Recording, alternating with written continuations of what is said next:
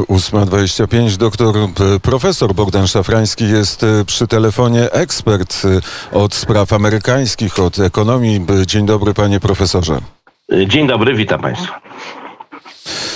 Stany Zjednoczone pod rządami Joe Bidena. Federalna Rezerwa, czyli Fed, utrzymuje stopy procentowe. A jak wygląda sytuacja gospodarcza Stanów Zjednoczonych? No, może zacznę od y, dobrych y, wiadomości, przynajmniej dla inwestorów, ale to są w sumie jedyne.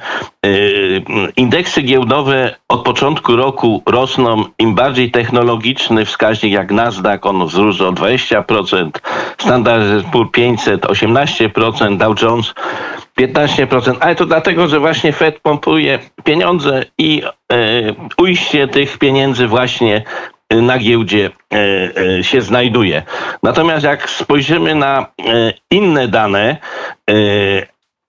Stopa bezrobocia wydawało się, że będzie niższa. Ona teraz kształtuje się na poziomie 5-9%, więc jest dość wysoka jak na amerykańskie standardy, gdy był początek 19, 20 roku, czyli jeszcze za prezydenta Trumpa, było 3,5%. No i mniej więcej do takiego e, celu e, przymierzał się Biden. E, bezrobocie jest większe. Inflacja oficjalnie jest na poziomie 4%. No to jest właśnie polityka Fedu. Jeśli chodzi o wzrost gospodarczy jako taki, to on jest dość wysoki i ostatnie dane na ten rok, prognozy mówią, że będzie 6,6%, ale Ubiegły rok to był spadek 3,5%, więc można powiedzieć, że w takim realnym, e, e, ten realny wzrost jest około 1,5%. Gdyby e, nie było tej zapaści ubiegłorocznej. No, najgorzej to jest jednak z długiem, bo on e, osiągnął 28,5 biliona dolarów. Jest to około 143% w stosunku do produktu krajowego brutto. To jest najwyższy poziom w historii po II wojnie światowej w 1945 roku około 114% był ten wskaźnik, czyli 143 to jest bardzo dużo. No i jak sobie chce radzić z tym długiem, podnosząc podatki? Podnosząc podatki, Biden może e, zabić e, wzrost gospodarczy i gospodarkę jako taką, więc musi robić to ostrożnie i może się mu to nie udać, czyli dług będzie rósł dalej.